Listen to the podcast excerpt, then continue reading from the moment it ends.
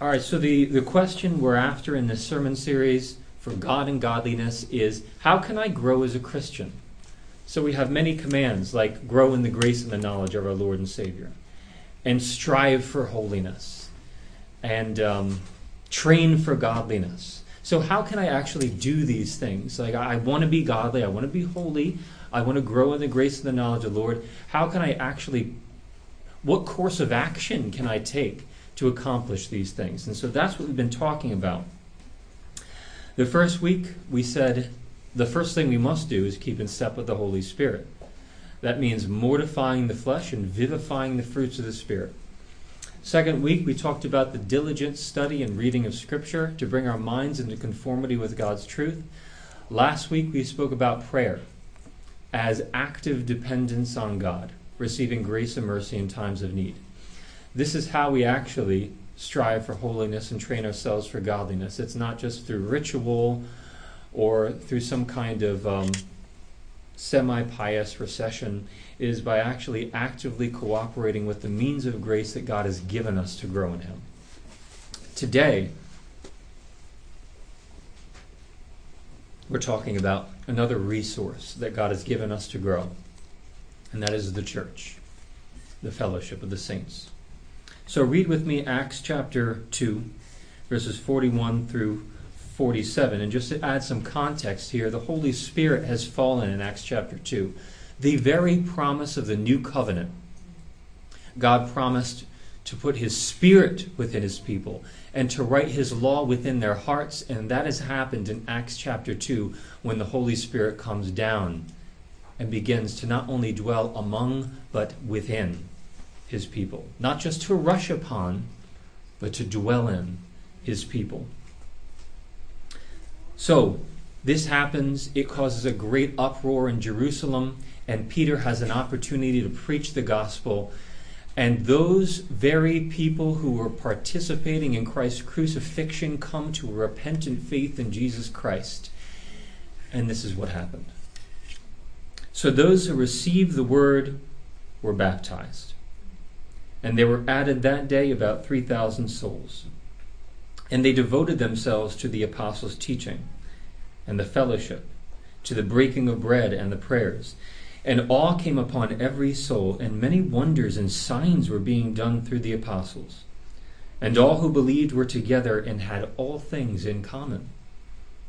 And they were selling their possessions and belongings and distributing the proceeds to all as any had need.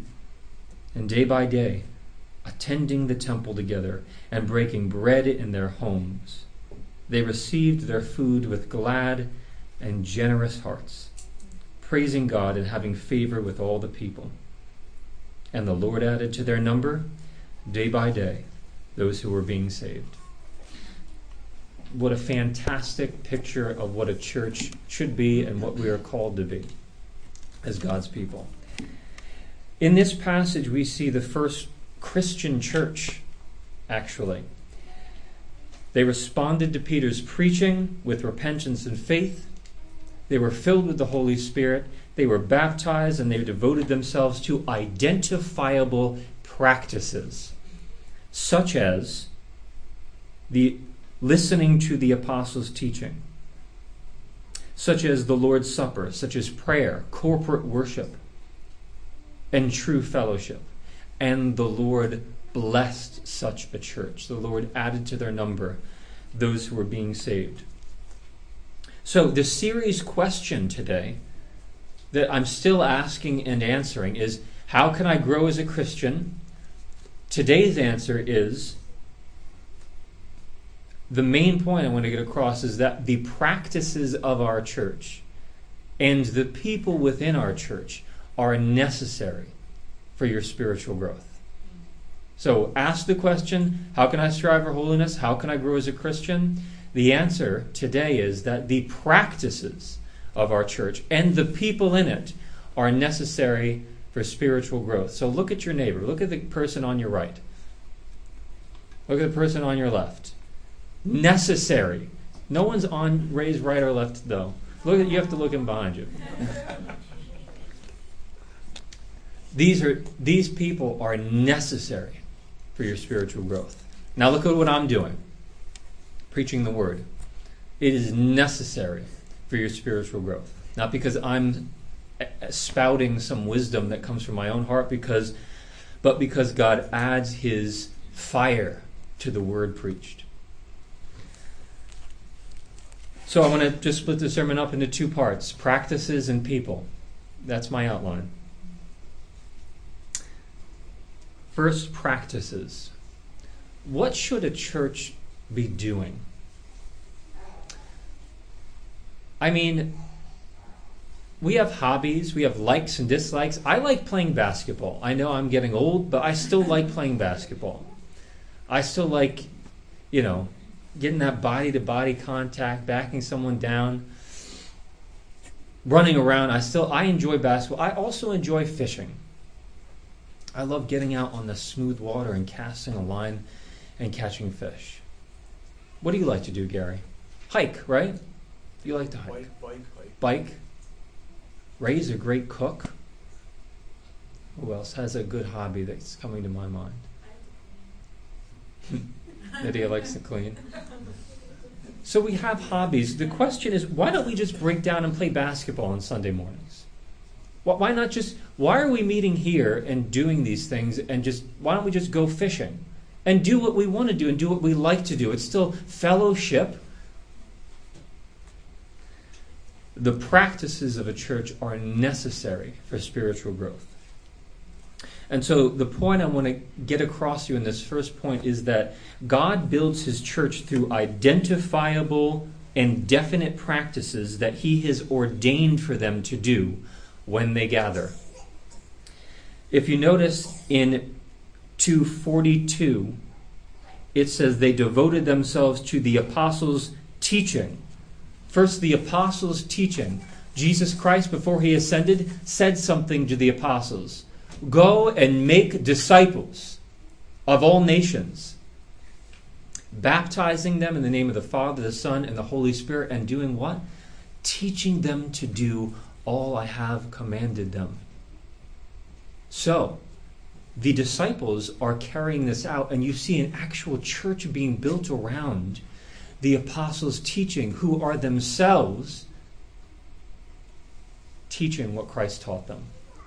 So when you read the when you read the New Testament letters and the epistles, what they're doing is they're handing Christ down. They are expanding upon the teachings of Christ and delivering it to the church in their various situations. So, when we when I preach from the epistles or even the Old Testament, we are seeing these things in light of Christ, just like he taught us to. So, they committed themselves to the apostles' teaching and so do we. They committed themselves to the breaking of bread. That's the Lord's Supper. Jesus, on the night he was betrayed, said, took the bread. He said, Do this in remembrance of me. He took the cup. He said, Do this as a symbol of the new covenant in my blood. So we do this because it is an ordinance that Christ handed down to his church to do when they gather. And Paul passed on this tradition as well in 1 Corinthians. They committed themselves to prayers. This could be the Lord's Prayer, this could be Psalms, but what they committed themselves to is corporate prayer. So if you can, please come out on Wednesday. It's important that we're a church that gathers in corporate prayer, that God's will be done among us and in the world. Not just praying about our great aunt's hip, although we want to pray about that too. But ultimately, we want to pray big God centered, mission minded, church expanding, elder raising, men taking responsibility kind of prayers. So they committed themselves to corporate prayers, and so should we. And then they worship together, attending the temple together and praising God. That's corporate worship. So, what, what I see, what we see in this passage, is a church committed to identifiable practices teaching the word, the Lord's Supper, corporate worship, and prayer. And what did God do with such a church? Verse 47 And the Lord added to their number those who were being saved. This, that's the key to church growth. Do what the Lord has commanded you, and the Lord might find a church useful. Now, God can do whatever He wants with a church. He can do whatever He wants with our church. But the reason at Church of the Vine that we are committed to these practices word, Lord's Supper, prayer, God centered worship, holy fellowship is because Sunday after Sunday, year after year, decade after decade, century after century, these are the means that God has used to build his church and strengthen his people. This is why we commit ourselves to these things. Now, has it become a habit for you to go to church? To wake up in the morning, to get the kids dressed, to get yourself dressed earlier or earlier on a Sunday morning, go to church, sing songs, hear the word preached. Has it become habit? Good. That's a good thing that it's become habit for you. Don't don't eschew habit because habits form the person. The practices form habits, and habits form desires for the kingdom of God. This is well known among psychologists now that what you do shapes who you are. And if you do it on a habitual basis, you will become a certain kind of person.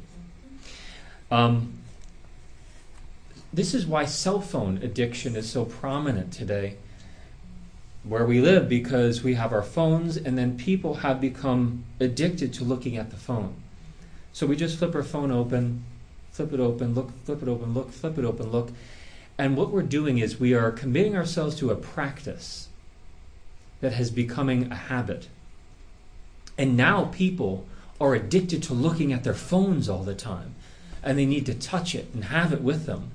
One study found that the average American checks their phone 352 times a day, which is about once every three minutes. I don't think that's necessarily by choice, it's by habit. The practice has formed the habit, and the habit has shaped many people to become a kind of person who need who desires the phone practices, habits, desires. So it's a very good thing that you have committed yourself to the, the mundane practices of rising on Sunday morning, singing to the Lord, gathering with God's people, hearing the word, personally reading the scriptures, prayer. Do you develop these practices and sometimes you feel like you're plodding along? That's not necessarily a bad thing all the time. Now, we, we don't want to be ritualistic about it. We don't want to just have our spiritual life be some kind of box we have to check. That's not the point. But slowly, your character is being shaped. You are becoming a certain kind of person. Habits train the inner self.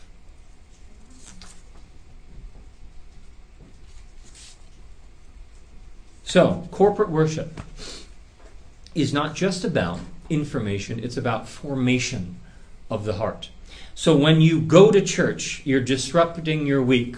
You're doing something unique and different. You're prioritizing the gathering of the saints, and that's a good thing. And even if you have to drag screaming kids and crying kids into the car, you are disrupting your week for a holy occasion. When you sing, you are, you are actually joining the angels in heaven singing the praises of God. So, what we're doing now when we sing to the Lord, we're doing on earth what is being done in heaven. When you hear the word preached, you are constantly introduced to the promises of God, the sacrifice of Christ. And you seek to obey his commands and keep your eyes on Jesus in faith and hope and love.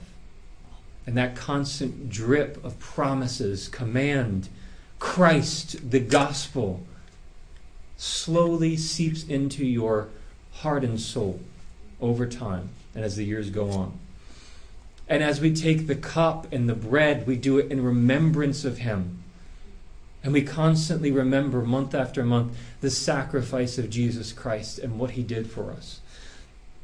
In prayer, it reminds us of our, of our dependence on the Lord. And when I give the long prayer, the pastoral prayer, we pray for our country. We pray for HeartCry Missionary Society. We pray for the men, the women in our church. We pray for the gospel. And these prayers constantly remind us and form us to be the kind of people who prioritize those things. When we fellowship together, it reminds us of the sweetness of a redeemed community. And this is only a foretaste of the sweetness of a redeemed community. One day we will be rejoicing together in a new heavens and new earth. So all of these practices form a liturgy and a liturgy is there to form the person. One, one philosopher, Christian philosopher named James K.A. Smith, in his excellent book, Desiring the Kingdom, puts it like this He says, Every liturgy constitutes a pedagogy that teaches us in all sorts of precognitive ways to be a certain kind of person. In other words, what you do teaches you at a subconscious level to be a certain kind of person. You are being formed, not just informed, but formed by going to church. So these practices are actually shaping us to desire the kingdom of God. Good? We get that? So it's good that you're going to church. It's good that you rise yourself. It's good that we sing. It's good that it has become habit to you. That doesn't mean we need to be cold to these things, but habit is a good thing. This is this then. Now, if the practices shape the habits and the habits form the desires, now you can see what the problem was with the seeker sensitive movement 20, 30 years ago, and perhaps still today in some churches.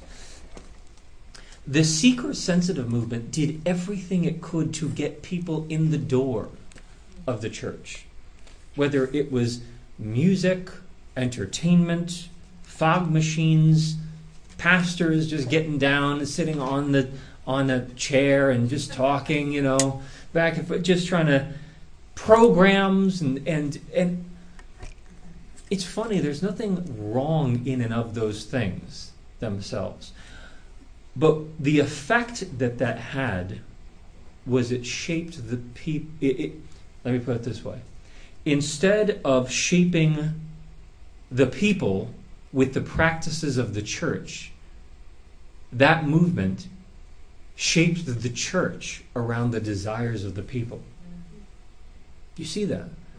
So that what is outside of God's kingdom actually it was shaping the church. And these things ought not to be done.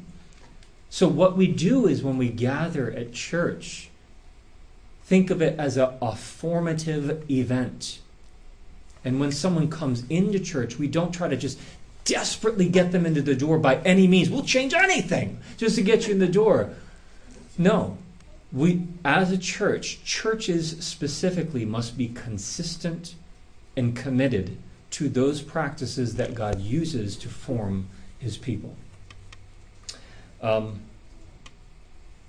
so, again, that's why we're committed to biblical preaching, prayer, the Lord's Supper, worship, and fellowship, because these are the practices that God has ordained. And these are the practices that actually train the heart for the kingdom of God. They shape the desires and the affection and the mind towards the kingdom of God. So go to church not just to be informed, but to be formed. Um, now that's true that we go to church to be formed, but that was the practices section. And spirituality for the Christian is not just project self it's not a private endeavor. Spirituality for a Christ, church for a Christian is not just about how can I grow, but how can I help others grow. The church is not just a means of grace where you receive God's grace and are shaped and are formed. The church is an area of responsibility where you commit yourself to certain brothers and sisters. So, um, this is why Paul refers to the church as a body very often. And when he uses that phrase body, that picture, he is usually communicating the reality that there are different parts in a body and each one is dependent on the other. So if you would turn with me, just to illustrate this, to 1 Corinthians 12 14. 1 Corinthians 12, verse 14.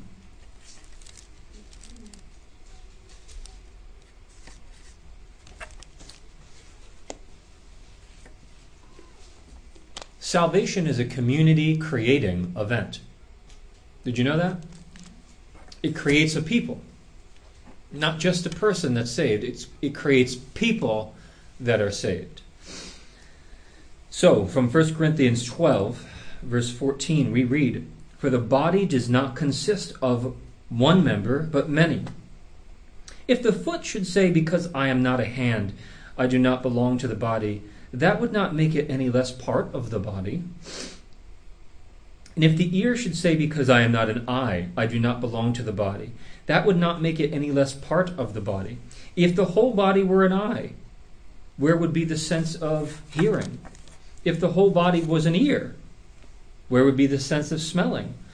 But as it is, God has arranged the members of the body, each of them as He has chose. If all were a single member, where would the body be? As it is, there are many parts, yet one body.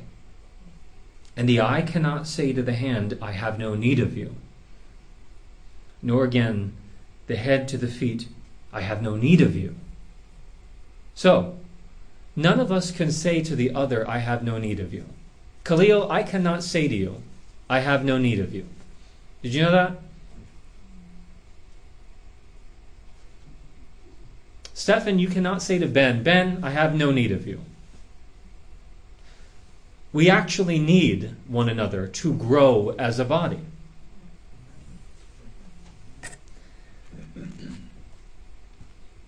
And so, how, what do we move on from that? We will grow from we will grow as a body if each part works properly in the body. It's one thing to have a hand. It's one thing to have a foot. It's one thing to have an eye, an ear, a head, and so on. But when each part works properly, it makes the body grow. So the Apostle Paul in Ephesians 4 picks up the body metaphor again and says in verse 15, Speaking the truth in love, we are to grow up in every way into Him who is the head, into Christ, from whom the whole body, joined and held together by every joint with which it is equipped, when each part is working properly, it makes the body grow so that it builds itself up in love. So the body grows when the body is working properly.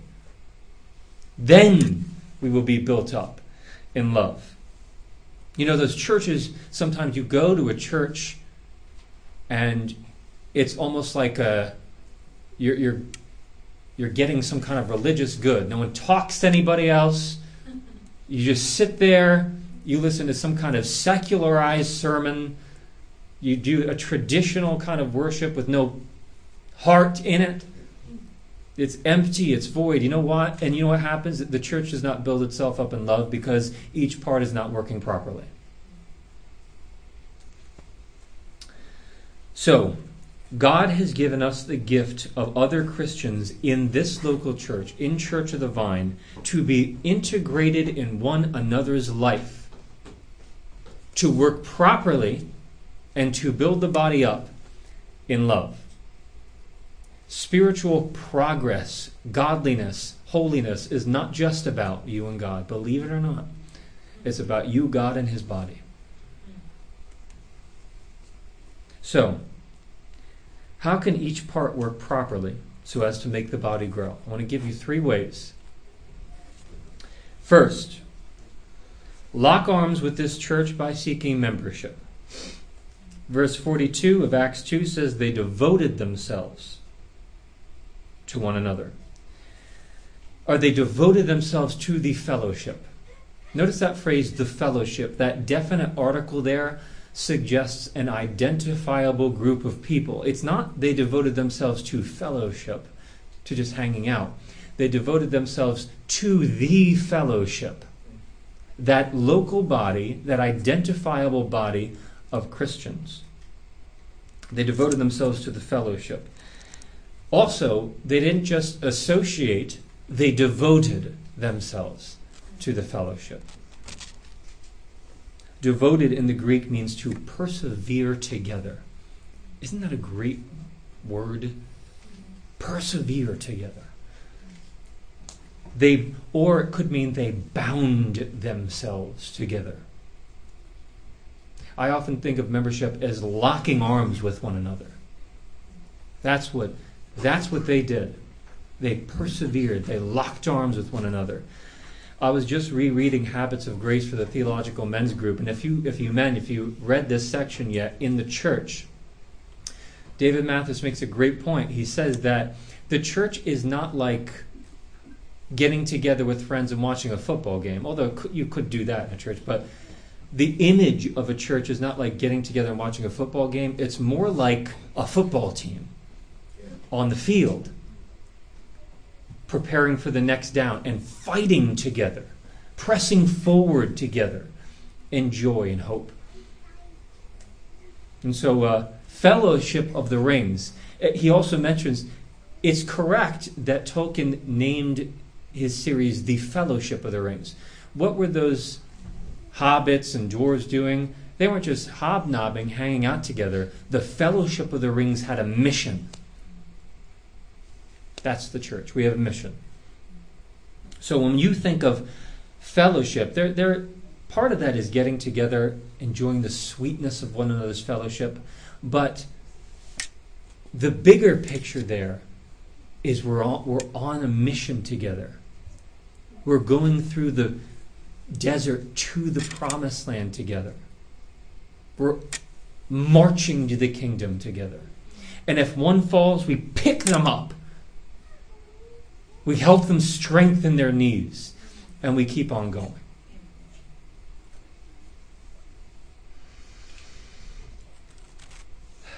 Um, Peter calls it the brotherhood. I love that picture too. Love the brotherhood, he says. And that's what membership is. So the early church devoted themselves to one another in virtue of their bond to Christ. And in this church, membership is our effort to maintain a weighty sense of fellowship, a covenantal sense of fellowship, where we actually lock arms, persevere with one another in Christ. Um, so, members, or non members right now, don't think of coming to church and being a consumer.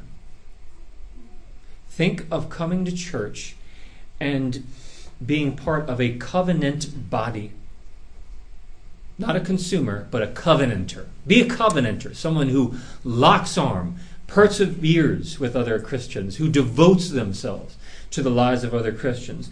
A consumer is going to come to church and look for friends our, our yeah, consumer is going to look for friends. A covenanter is going to come to church and forge fellowship. You see the difference.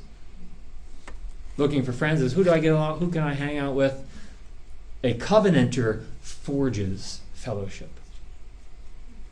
A consumer desires me to give a motivational speech.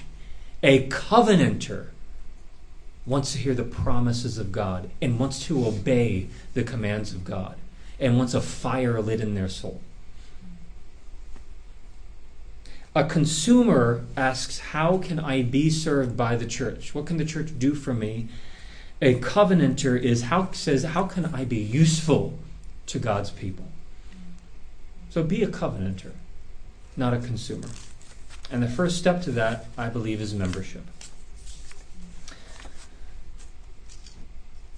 So, in short, when we come to church, we don't come just for our own souls. We come for, we come for the souls of others whom God has united us to. Amen. Second way you can you can build that you can work properly and build the church up is by serving the people tangibly. The early Christian community that we just read about quite literally treated one another as if they were family. And when I mean literally, I mean that in the most full way I could possibly mean it. If you look at verse 44, we read, And all who believed together had all things in common and they were selling their possessions and belongings and distributing to the proceeds to all as any had need. There is a record of a community that brought realism to the idea of family. The early church even supported widows whose husbands have died, they had no opportunity to support themselves. The early church stepped up. I, I would want to be a church that, say, there was a family in need and they just needed to get back up on their feet. We are the kind of church that houses them, raises thousands of dollars for them, gets them back up on their feet. That doesn't mean that we um, we incentivize laziness, but we do love the brotherhood, and we do want the saints to be cared for. So I'm talking about real sacrifice. And many of you, many in the church have served one another in tangible ways. Not in intangible, but in tangible ways. And I've seen this. Even in, in what you can do. For me personally, I've had hats knitted for me. I've had great um, things baked for me. I've got good bread and I've had eggs given to me. I've had cars fixed. I've had money given. Those kinds of things. What are you good at? What can you do? Actually, seek, have a listening ear. This is something that some of you are very good at. Have a listening ear. And if you hear a need, maybe be the one who could fill it.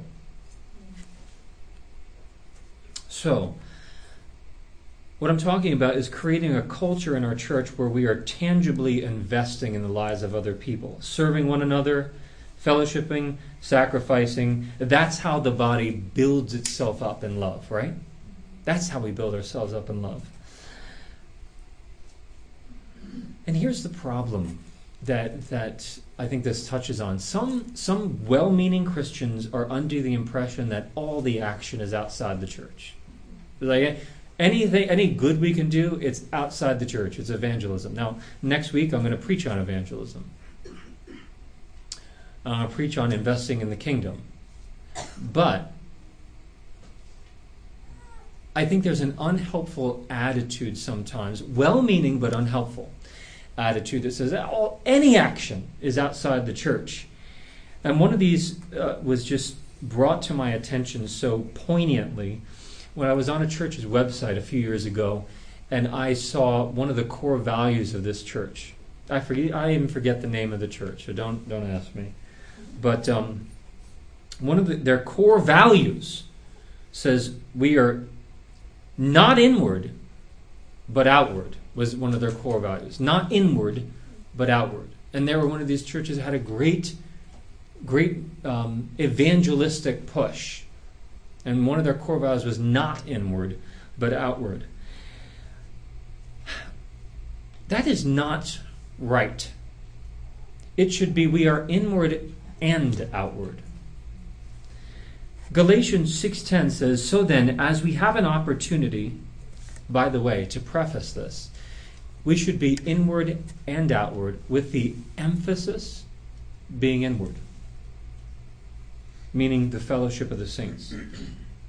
Galatians 6:10 says, "So then, as we have opportunity, let us do good to everyone." There's outward, especially those of the household of faith. There's inward with an emphasis. So the emphasis goes on the brotherhood. What is the distinguishing mark among Christians? By this, everyone will know that you are my disciples. How? That you love one another. Who is my mother, my brother, my father, and sister? One who does the will of God, my Father. So, do you want to be useful to God? Start inward. Not just outward, but inward. Again, I'm not I am not blasting evangelism here. We need to evangelize, and I think we our church needs to get on the ball more with that. And by God's grace we will.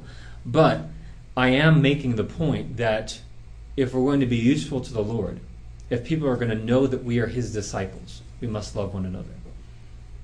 If we are to do good to anyone and everyone, we must do good especially to the household of faith. So, by the way, if you're a church like this, when someone becomes a Christian, what an amazing community they join. What a fellowship they join. And they realize something different about these people who claim the name of Christ. Some reality has gripped these people. Okay, so that's the second way that you can work properly and build one another up in love. Serving, sacrificing, being a fellowship who serves one another. That is necessary, but it is not sufficient to be a useful fellowship to the Lord. The third way that you can be work properly and build one another up is to build one another up spiritually. In order for a church to truly build up one another, it must move beyond surface level association. Each one of us needs to have a concern how the other one's soul is. I've seen many, many liberal churches who do what I just said in point two that they serve one another tangibly. But the word of Christ does not dwell among them richly. Colossians 3:16 The apostle Paul tells us, "Let the word of Christ dwell among you richly, teaching and admonishing one another in all wisdom." Teach and admonish one another in wisdom. Singing psalms and hymns and spiritual songs with thankfulness in your heart. So I'm talking about not just associating with one another, enjoying one another's company, making friendships, serving one another tangibly. I'm not just talking about that. I am talking about a deeper conception of the fellowship of the saints, where the word of Christ dwells among us richly and God is glorified by a community where the message, the gospel, has full reign. And we can actually break through surface level talks with one another. How can we do this? This is not easy. Because I think we are just trained to feel awkward about deep conversation. Americans. Maybe other countries, I don't know. I just I, I think we are trained to feel awkward and it is a great hindrance if we give in to that. So what we need to do is create a culture where we actually get past surface level conversation and association with one another. And we do do that our church is, is getting there. We're, we're getting we're moving in the right direction. So how can we do this? I have four ideas. First, and obviously, initiate spiritual conversations when you talk, and many of you do this very well. Um, some, and maybe you remember me asking you. I'm sure I've asked every one of you, if not most of you, how have you been, how are you doing spiritually? I just want to get I want to get some kind of spiritual conversation going with you too. Not just because I'm a, uh, not because I'm a pastor and that's well that's what pastors do. I want to break through to a deeper conception of fellowship. Some other questions. This is from Don Whitney. Where have you seen the Lord work lately in you in your life? What's the Lord been teaching you recently? Have you haven't had any evangelistic opportunities lately? Have you had any answers to prayer recently? What have you been reading? Oh, I like that one. What have you been reading recently? How it has impressed you? Where in the Bible are you reading? How, what impact has it had on you? How can I pray for you? How would you like to grow right now in your life? Those are some great questions. Just some ideas, but you know what they do? They they initiate spiritual conversations. So be an initiator of spiritual conversations. Not just because like uh, we're supposed to do that, but actually want to dig deep. Second way, Paul says, Let the word of Christ dwell among you richly. What's the first way? Teaching one another. Seek to teach one another. And what, I'm, what I have in mind here is seek discipling relationships in this church. Either to be discipled or to disciple, or maybe some kind of mutual discipling relationship where you disciple one another. And perhaps I think that's the more clear way to do it, where you disciple one another. Say you're talking about an issue, a theological issue. Wouldn't it be great if you said, you know what? That's a good question. Why don't we read a book on that together? Let's meet for coffee in two weeks. Let's read a book on that, read, meet for coffee, and discuss that. Or I to a great podcast. Let me share this with you. And many of you do that. You share things you've read, you've listened to, you've heard. What about being humble? Coming up to a brother and say, you know what, I'm just struggling with anger and lust in my life. Um, could you pray for me? Could you keep me accountable? How about when you're talking about a doctrine, write lengthy emails to one another so you can really hone in on the idea that you're discussing. Teach one another, develops discipling relationships with one another. Take someone under your wing if you're older in the faith, if you're more mature in, your, in the faith. If you're younger in the faith, come under someone's wing. Disciple one another. Another way you could do it he says, Let the word of Christ dwell among you richly, teaching one another. What's the second way? Admonishing one another. By admonishing, I mean giving godly rebuke when you see harmful patterns of behavior in a brother or a sister. We are told in the Proverbs time and time again that this is good and useful and beautiful when a godly man receives or gives godly rebuke or criticism. Iron sharpens iron, so one man sharpens another. Amen? So, I want to be the kind of church where we could actually speak into one's someone's life and not offend one another. And by God's grace, I, I have seen that in drips and drabs. I was talking to one elder at a church a few years ago, and uh, he was talking about how the other elders of the church really helped him grow by being brutally honest with him. and one of the elders, after after he'd been a member of the church for a while, one of the elders, I'm not sure the context, but the elders took him aside and said, "Hey, brother, have you considered how prideful you are?" not this in your life. I, I see that you're very prideful. And obviously, he was taken, taken aback because people just don't speak to one another like that.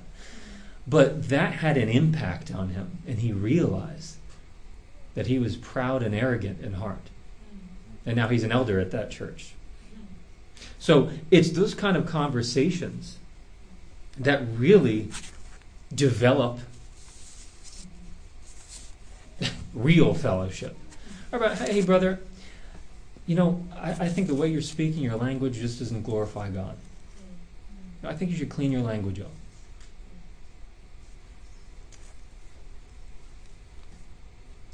Giving godly rebuke is a good thing, and receiving it is a good. If you give it, make sure you're able to receive it, because each one of us has an area to grow. And if someone sees somewhere where I need to grow, I need to be open to receiving the Word of God from a saint. So give and receive godly criticism. There's a great article on the Nine Marks website called Giving and Receiving Godly Criticism. So it's worth the read. Fourth way you could build the church up, you could work properly, is by encouraging one another. If you see someone living a Christ like life, tell them, encourage them. If you see someone serving, giving their time to the Lord, investing in other people, being humble in conversation, encourage them. Shoot them a text and say, "Hey, brother, you know, I saw you. I saw you doing this the other day. I just want you. I want you to know that is what I, I think that is such a Christ-like example. Uh, you just set such a Christ-like tone in your conversation. I have a few of you in mind. I'm not going to say that out loud, but I do see that among many of you. It's such a good thing when humble conversation is had, when someone serves someone gives their time. Encourage them in that vein. Because you know, we do we go through life not exactly knowing it was that the right thing to do, right thing to say. There's so much dissonance in our hearts and minds. But if you see something Christ like in a brother or sister, give them godly encouragement and say, Yes, that's the right direction. Encourage one another in that direction. I think that will build up the saints.